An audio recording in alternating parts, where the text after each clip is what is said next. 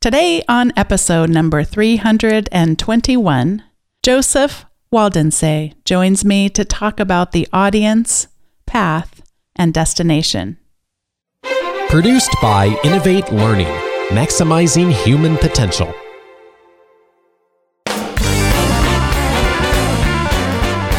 Hello, and welcome to this episode of Teaching in Higher Ed. I'm Bonni Stachowiak and this is the space where we explore the art and science of being more effective at facilitating learning. We also share ways to improve our productivity approaches so we can have more peace in our lives and be even more present for our students.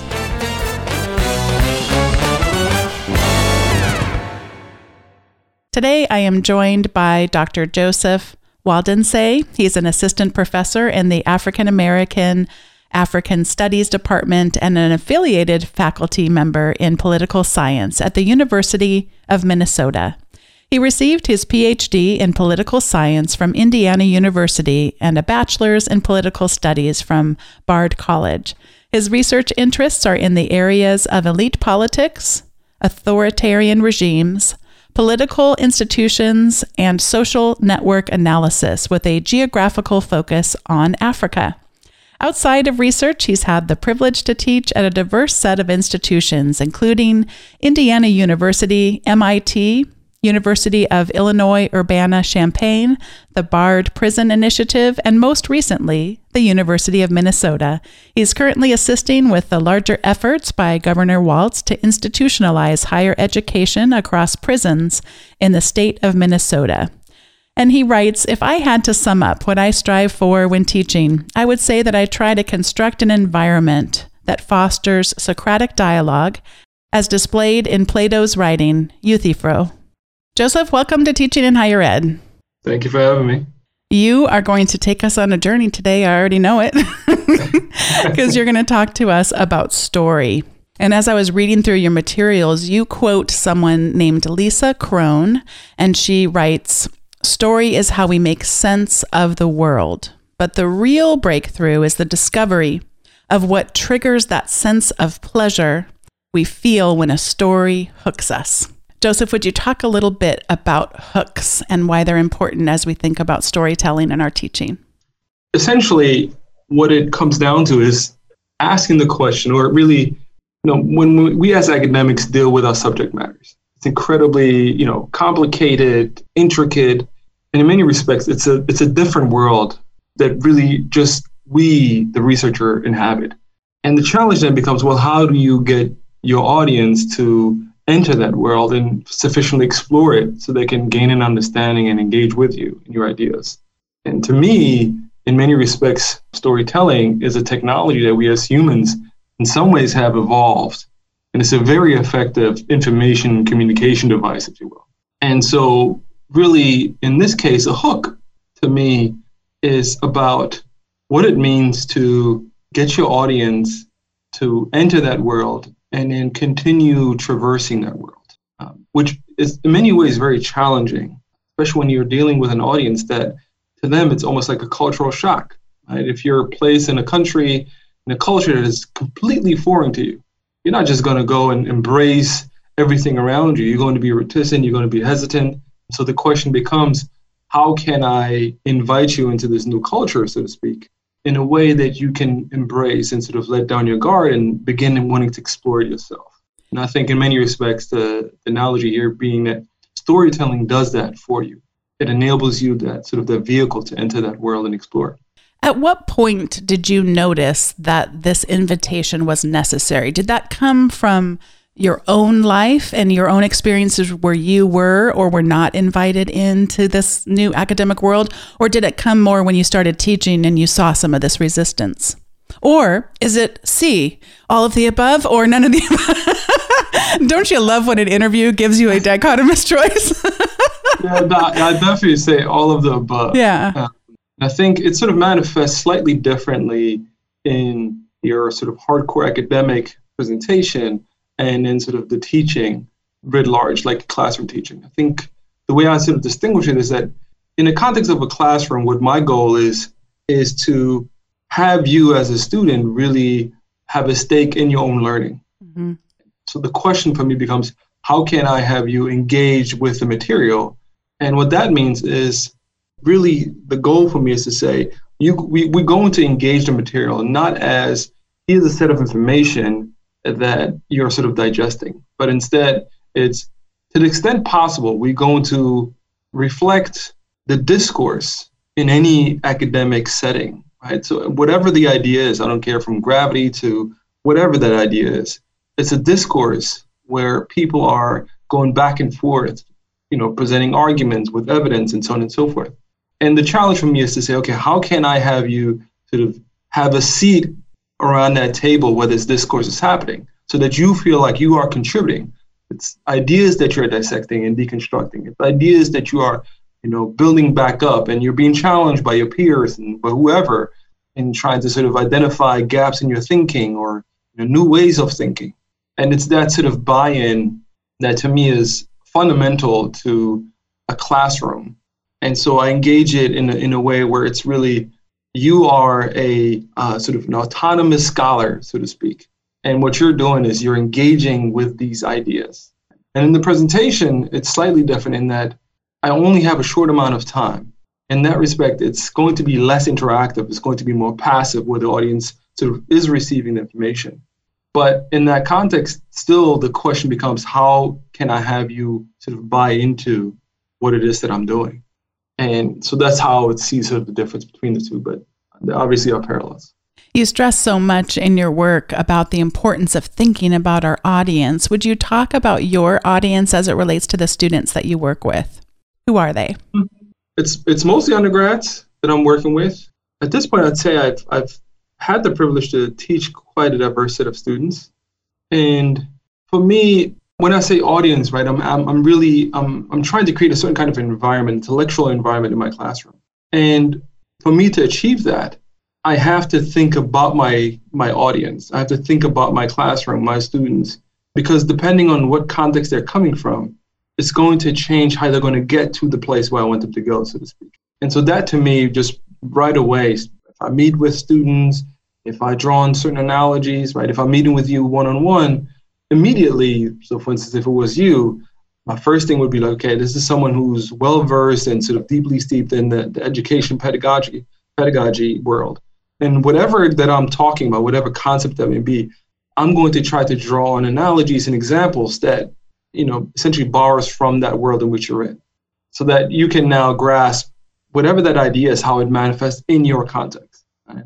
And that, in essence, to me, is what it means to to think about my audience at all times. Like, what would it take for you in your context to to to get to wherever it is that we're trying to go? When I think back to my decades of teaching, one of the things it's very sophisticated, so hopefully you can follow me. Ha ha ha. Uh, uh, one of the things I really had to do is just get over myself because I think about that I used to take myself so seriously, and I used to really it, really think of my classes as m- way more important in my students' lives than they actually were. So once I could kind of get over that, because you you talk a little bit about the ideal audience versus the audience that we actually are meeting. And so for many of us, if we if we were always good students, which I was not always, so I have, I have that to draw from.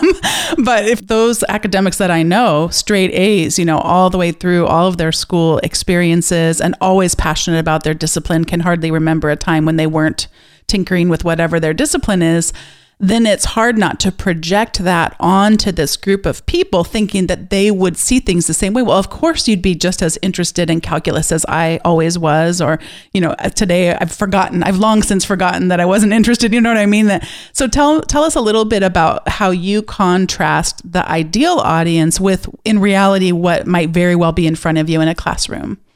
So this specific point that you're making um, I was again stressing that sort of in the in the presentation workshop, even though you're right, it does apply for the classroom. But let me just sort of make those two distinctions because I think there's something some of something of value there to make that distinction. And in the presentation part, really it's as you are saying, the assumption being that okay, I'm going to explain to you, right? The keyword being explain to you what I'm doing. The problem with explaining implies or sort of assumes and presupposes that your audience is already, you know, understands the problem, understands the value of the problem, right, and sort of seeks a resolution to the problem. And this is extremely problematic because that is not the case when you're you cannot assume that about your audience. If that ever were to be the case, that's kind of like what I call an ideal audience. When you do have an audience that has these characteristics, you won in the sense that an ideal audience is an audience that is going to be hungry for whatever it is that you have to offer. You can be incoherent, you can be babbling, it does not matter. That audience is just hungry for whatever it is that you have to offer them. But the problem is that it's very rare that we can assume that audience to exist or presuppose that it already exists. We have to actually create that audience. Right? We have to, you have to literally transform an audience. In fact, that's what I say storytellers do.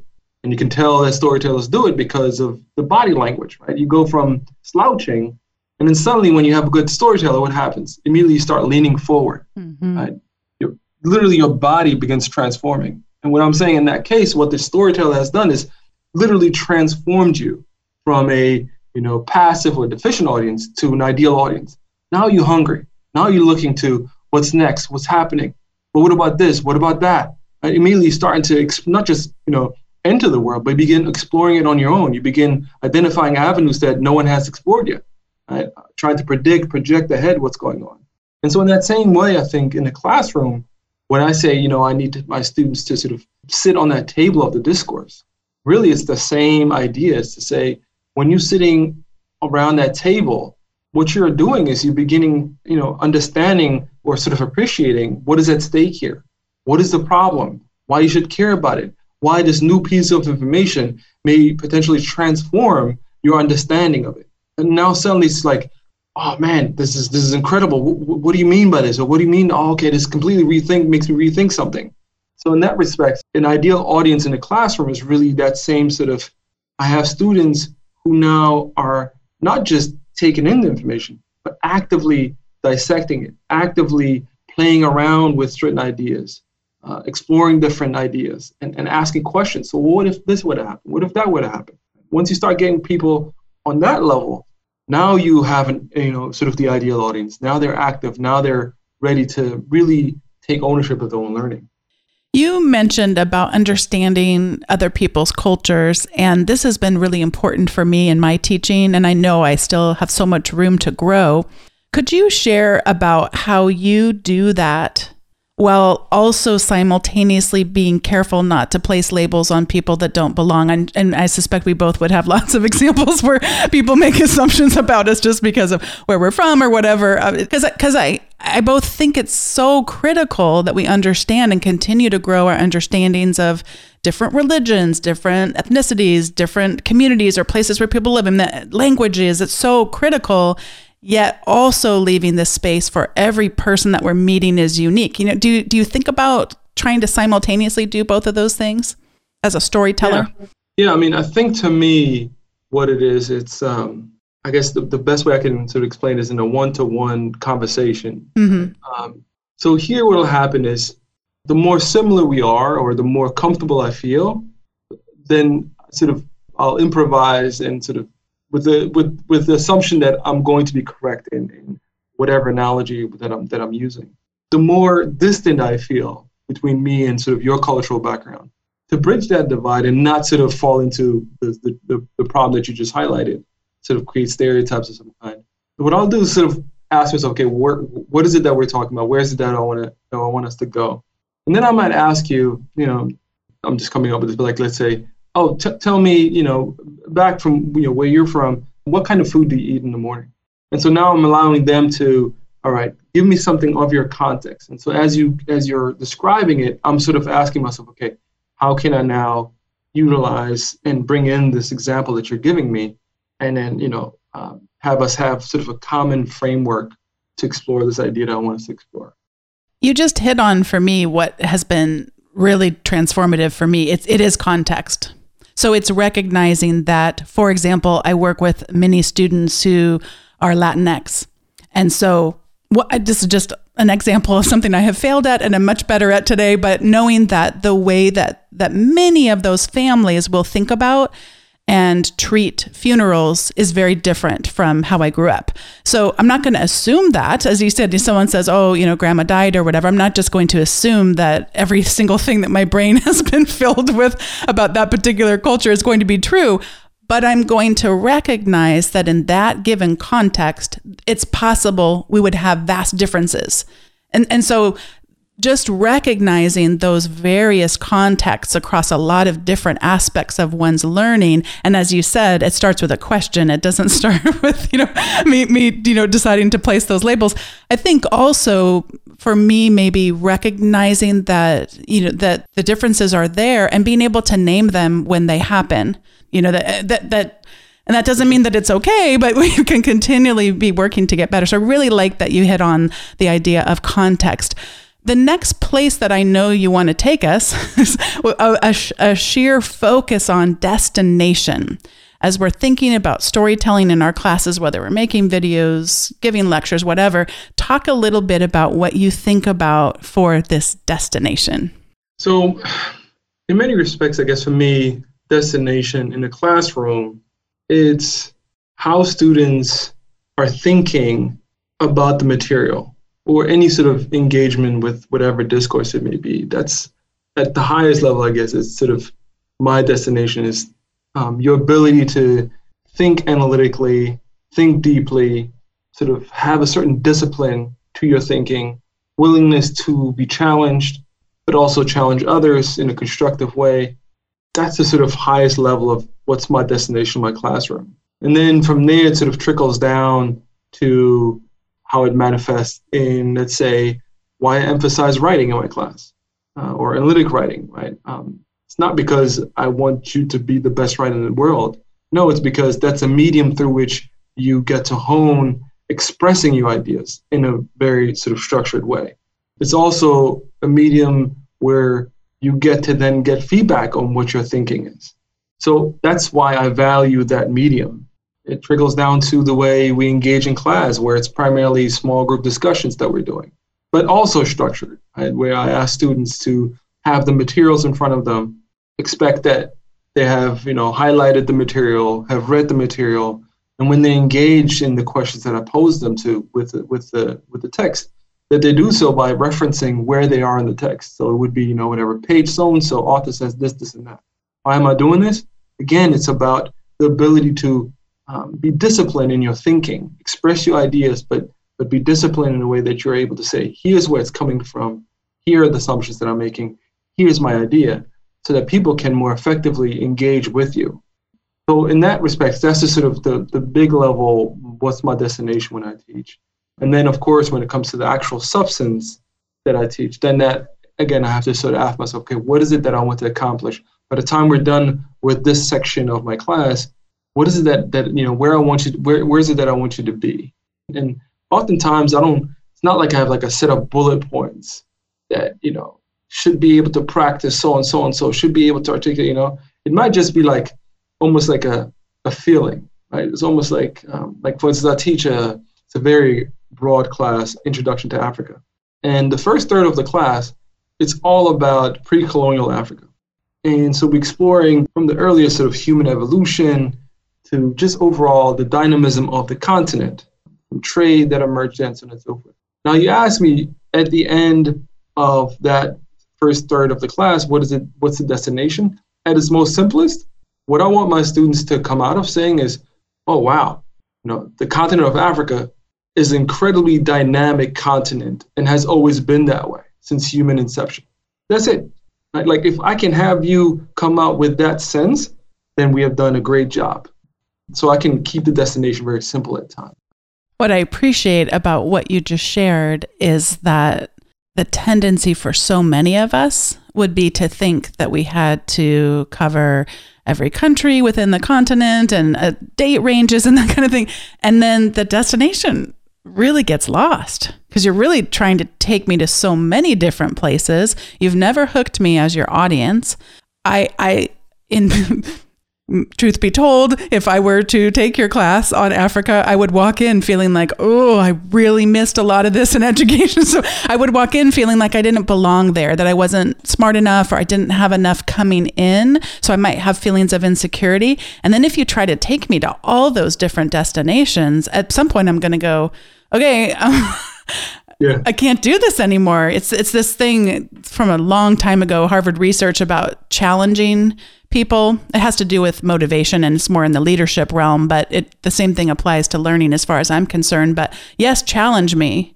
But if you are challenging me to such a great degree that I never think I can join you at your destination, at some point my motivation just goes all the way down to the bottom. And I might fall in two things. I might just fail your class, or I may just try to get by the absolute bare minimum that I could. And then I can't really join you in this wonderful aim that you've described here of recognizing that, you know, then I don't have to feel left behind. What you just said about this class, I go, wow, I kind of already knew that, but it makes me feel better that you just said that because it's like it is really dynamic. We can't treat it in a, in a universal way, but we we do so much in the news and discourse, etc.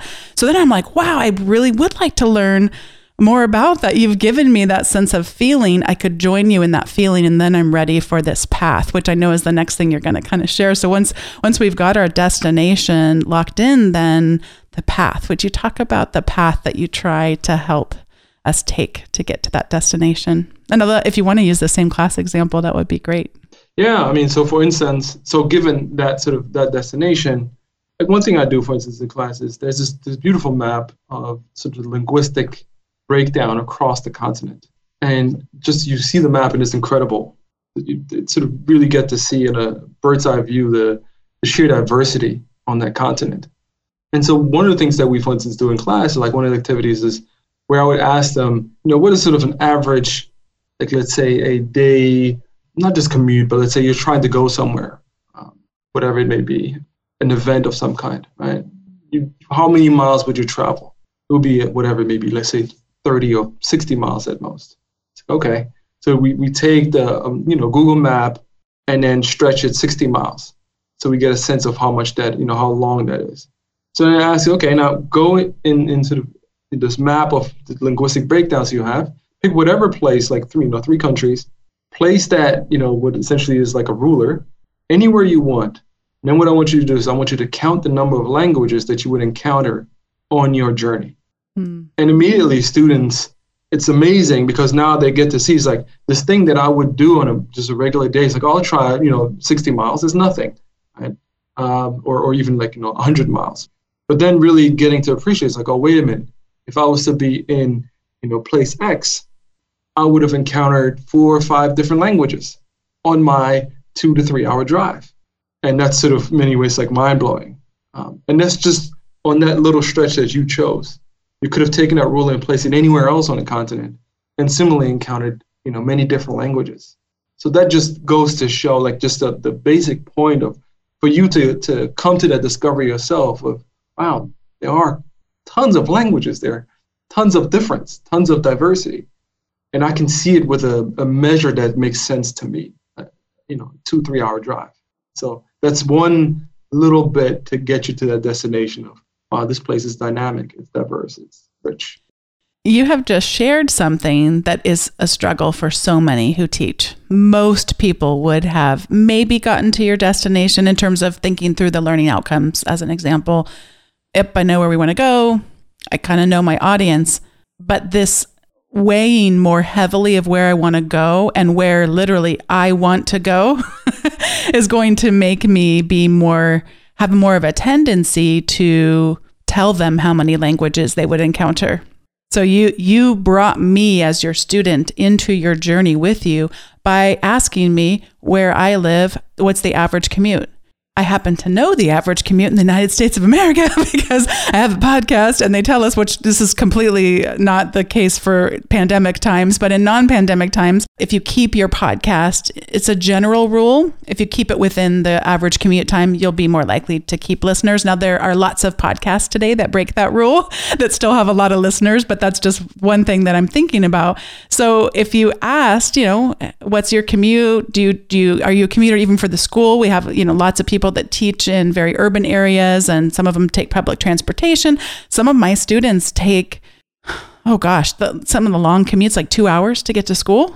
You know, so that, that would be something that you, if you brought that up in a class, you're going to have a lot of different answers, a lot of different, like now I can take it from my perspective, presumably in most parts of the United States, you wouldn't cross too many languages as the primary language. Uh, it would be more of a perhaps a small subset of, of a of a place, but not like large stretches.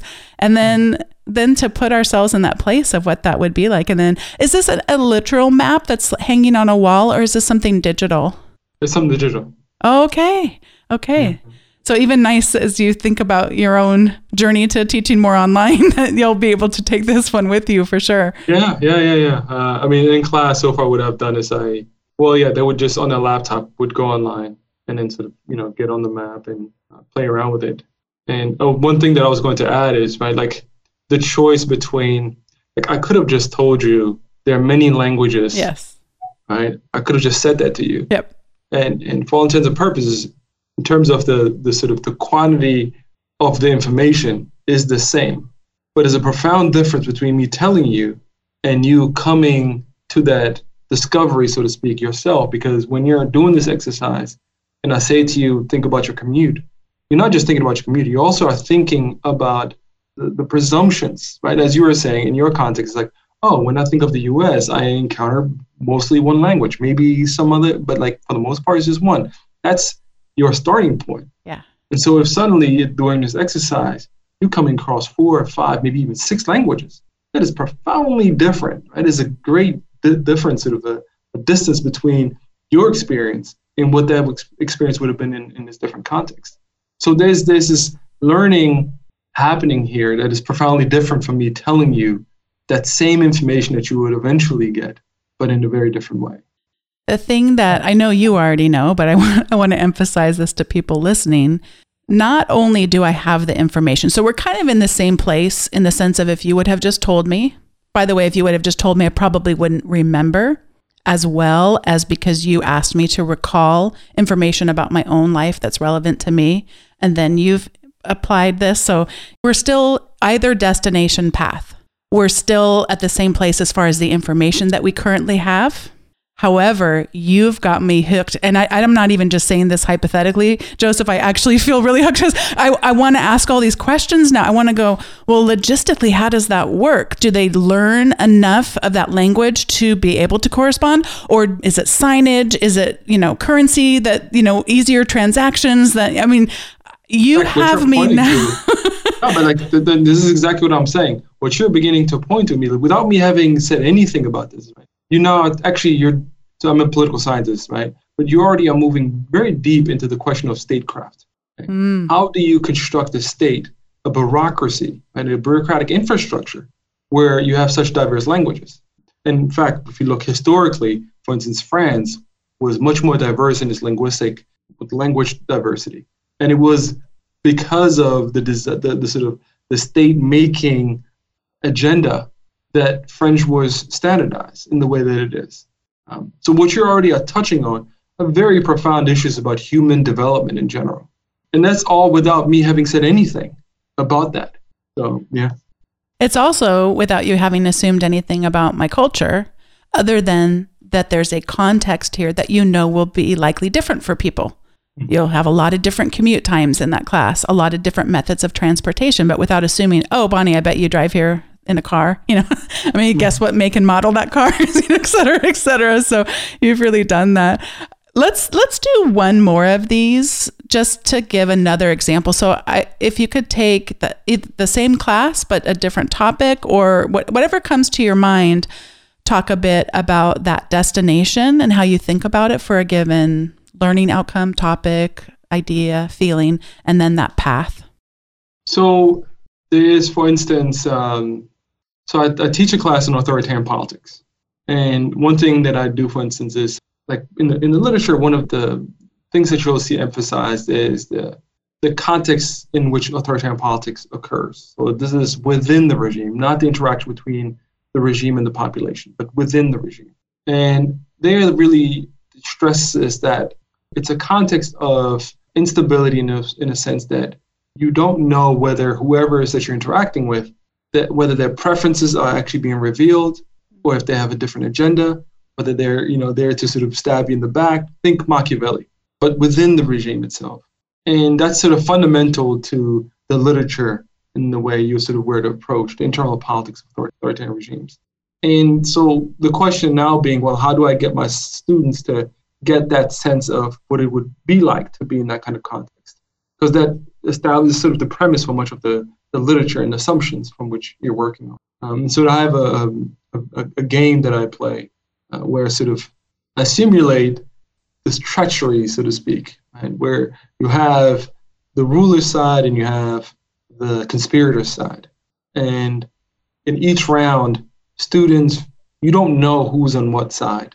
Hmm. But the, the point of the game at the end is I'm going to tally up the numbers that end up on, on each of the two sides, and whichever has more wins. And then there's like you can win like twenty dollars or something. So there's this incentive for you to win. But the, the process of the game itself is that in each round, everyone in classroom gets to go around and you get to recruit each other.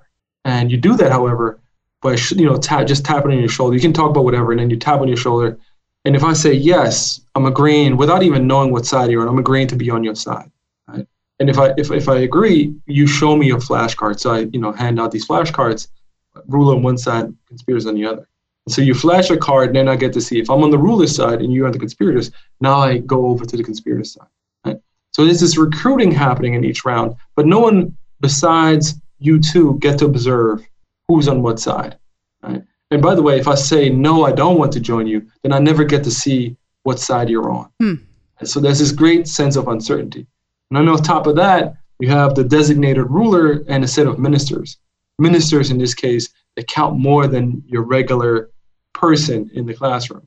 And the ruler, their place is, uh, well, it's twofold. Number one, while this recruiting happens, the ruler has their back to the classroom. So in effect, they don't see what's going on. And that sort of mimics what actually happens in real life. Rulers don't really go on what's going on in the organization. What they can do is uh, they can promote and demote these ministers. So after each round, the ministers are part of that fray of, of recruiting. So after each round, the ministers you know line up and the ruler gets to decide who to demote and then who among the crowd to promote. So one of the things they'll be able to do is to ask the crowd, do you think this minister is on my side or not? then of course you're going to have some people going to raise hands like, oh, this person with the conspiracy is with the conspiracy and so on and so forth. Now the problem is this. If you're on the conspiracy and you want to win, and you know that one of the ministers is on the on the ruler's side, well, what are you going to do? Well, you're going to denounce that minister as being part of the conspiracy, precisely in order to get rid of that minister. Right? So now you have ministers who, in the beginning of the game, said, "Oh, I'm going to be this loyal subject and I'm not even going to participate in the recruiting process. I'm just going to stay out. I'm going to show the ruler I'm loyal. But now all of a sudden, someone is pointing their finger at you and saying that you're on the other side, that you're part of the conspiracy. Now the ruler is like, well, are you? And you're like, no, I'm not. And I'm, I'm part of, I'm a loyal subject. And the ruler's like, well, how do I know that? How do I, how can I trust you? And before you know it, without you even you know, wanting to participate, you now are in the midst of this, you know, blame game and conspiracies that are going on. And so at the end of the game, students really get a feel for this sense of uncertainty, decision making under uncertainty, and the, the potential for it to really shape the actions within a regime, why uh, subordinates do what they do. So that's crucial. So again, I have a certain destination, and this game serves me in that in that uh, in that purpose. Your game is reminding me, well, your game is a role immersion game, and it's reminding me a little bit of way back on episode 21. So people listening would have had to be listening back in 2014, or, or you already know of this on your own, but there is a role immersion game that is called Reacting to the Past. I don't know if you've heard of it, Joseph, but I was able to talk with Mark Carnes from Barnard College. And I'd encourage people to go back and check out that episode if you're interested, because Reacting to the Past started out as one game similar to what you're describing here, but actually then expanded to where authors and, and scholars can now write their own games in given contexts and throughout history and throughout the world. And it really is a, a nice way to enter in. You're also reminding me a little bit. I used to play a leadership game called the power game. And it was similar in the sense of that there was actually money involved, actual real money that somebody could earn. And it, it had to do with you'd give out slips of paper of your either top, middle, or bottom. And then you set up a few frameworks like, okay, top, you're going to make the decision of what to do with the money and then separate people a little bit You, Mm-hmm. you go down there and you can only talk to them if you know they get their permission or whatever. I don't remember all of it because it was such a long time ago. But what I do vividly remember is it's a game, very small stakes, but yet the degree to which people would buy into these labels that they were assigned mm-hmm. and lit, I mean, get so incredibly angry. at you. And I, I never did it like a game to try to mess with people's minds. Mm-hmm. But the hope is, of course, that you would learn some valuable lessons around leadership and to question systems and structures that are set up to quiet people's voices. Like what, who said that they had to be separate? I didn't, you know, we never said that, but unfortunately some people would miss the lessons because they did, you know, become so defensive. And so, you know, and, and of course I didn't ever get to talk to them years later and see if they rethought that. But most people really did enjoy the experience and get a lot out of it. These are the kinds of games, and you mentioned this, where if I do this simulation with you, then every piece of literature that comes in front of me, I can use this as a lens because not only do I kind of know vocabulary, but I have experience to use as a lens as I read and engage. Precisely. In fact, that's exactly that's exactly it, and I actually do that explicitly. Right? Like remember when we played the game when this this has happened. Right? And the one thing I was going to add with the game is that actually there's a debriefing session. So Mhm. after the game, you know, you go into small groups. There's a set of questions. In fact, there's a there's a quote that I use it says something to the effect of, you know, the ones you need to worry about are not the ones that oppose you. The ones you need to be worried about are those who oppose you but don't state it publicly. hmm So that's that's all about that uncertainty. Who is and is not with you. And so I, you know, I, I, I showed them that quote and then I asked them, okay, you know, think about what you just went through in this game. And so they get to they get a chance to you know essentially debrief, think about, be reflective about the game, and then really draw and tease out these these underlying processes that we are essentially simulating in this game. And people who want to learn more about the practice of debriefing, episode 139, which I'll put a link to in the show notes, is Effective Debriefing Approaches with Stephanie Lancaster. She speaks about it in the context of nursing simulations that they do, but it definitely would apply to what Joseph just shared and to what I shared about the power game as well. Before we get to the recommendations segment, I just wanted to take a moment to thank today's sponsor, and that is TextExpander. Text Expander has been the longest running sponsor of teaching in higher ed, yet every single time I get excited to share about them with you. I know many of you have started using TextExpander because of the show, and I want to thank you, but I know you're also already thanking yourself because it does save you so much time, and that's what you're sharing with me. So, TextExpander allows you to create or establish what are called snippets a few letters, a few characters, whatever you want to do. And when you press your spacebar, it automatically expands into something that's either hard for you to remember or lengthy text, etc. Right now, we're doing a bunch of training for our faculty, workshops, and professional development. And one of the ways that TextExpander helps me is to have all of the links for the various registrations for the programs automatically easy for me to access. I don't have to remember them, I don't have to copy and paste. Instead, I just go to my browser and type in link DT201, for example, and all of a sudden I've got the registration link for anyone who asks. There are literally limitless ways that you can use TextExpander to boost your productivity, to help even teams communicate smarter, because you can get a team package where you're sharing some of those text expansion snippets together and it's got collaboration capabilities or you can use it on your own. And it works really anywhere you type things in. So it works on mac it works on windows it works on chrome and on the iphone and ipad. So head on over to textexpander.com slash podcast and you can get 20% off your first year. That's an offer for teaching and higher ed listeners. And again i'd like to thank text expander for sponsoring today's episode Again, that's textexpander.com slash podcast for 20% off your first year. This is the point in the show where we each get to share our recommendations, and I wanted to share mine, and that is I am making a series of videos for my classes so that I can have more of a HyFlex and, and flexible and general approach. And I am a big fan of not thinking we have to use super fancy equipment. You know, we don't need fancy video cameras. I do think sound is a nice thing to, you know, think about and not be, you know, recording with lots of wind or, you know, the, but but you can really get by with a smartphone and I like a new GorillaPod thing that I purchased and it's it's like a tripod but the legs of it are completely flexible. So you could actually attach it to a tree or a pole or or something like that. And I heard about this from Mike Wesch. Mike Wesch really developed some amazing videos for his anthropology 101 class. I'll put a link to that in the show notes too in case you haven't seen his videos but I'm having so much fun with it. So I had to actually buy two things. One would be the little mount for the cell phone itself so that it can can hook on to my iPhone. It's got a little stretchy thing it'll grab onto the iPhone and then also the part that attaches to the legs. So it could attach to a camera or other kinds of devices, but I have it attached to my smartphone. So that's my recommendation is to not think your videos have to be perfect. In fact, quite the opposite. The authenticity that comes through if we're just literally talking to think about yourself just talking to instead of all of your students, I recommend thinking of yourself talking to a student and really looking in that camera and being able to even picture that student who is representative in your mind of someone just like the audience that Joseph spoke about earlier, who is, you know, maybe not quite curious. So you're almost trying to persuade them to become more curious and thinking about, I'm talking to one person, I'm looking at that camera, I'm simulating eye contact as best I can, and trying to develop that kind of curiosity. So that's my recommendation for today. And I'm going to pass it over to you, Joseph, for yours. So mine is in line with, I guess, in some ways, what inspired the video series that I that I developed on the analytic paper. And it's uh, if you haven't got a chance, his name is Grant Sanderson, and he has this YouTube channel called Three Blue, One Brown.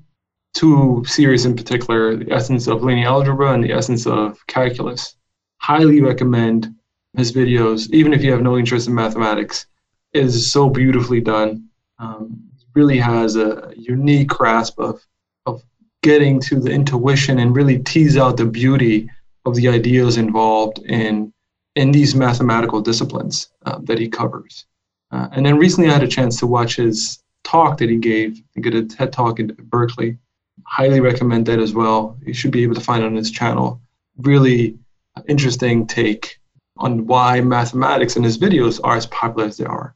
Well, and people should go look at your YouTube channel as well to get inspiration on our storytelling. I found them riveting, and I candidly wouldn't normally watch mathematics videos um, on the topics that you shared.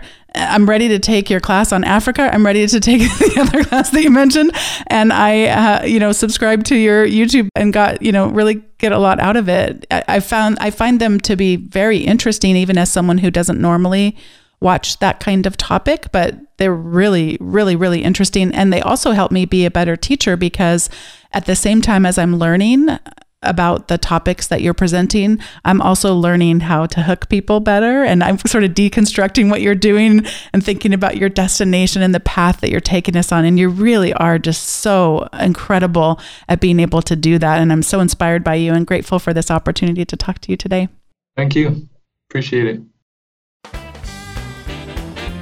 What a pleasure it was today to have this conversation with Joseph Waldense. I am so inspired by him, as I said, as we concluded the episode. And I'm just thankful that you can head on over to the show notes, and so can I, at teachinginhighered.com slash 321 321 and then get the links to his video series, which you'll see what I'm talking about when you get there, as to how inspiring they can be, not just for the content that they convey, but also for the behind the scenes look at how he hooks us and, and persuades us to keep on watching and get curious about that part of the research process. So, thanks to all of you for listening and to being a part of the teaching and higher ed community. I've had so much fun lately, people on Twitter posting pictures of them reading my book, and it brings me so much joy. And I'm just thrilled to be able to continue to have these conversations with and uh, with you listening. Thanks so much. I'll see you next time.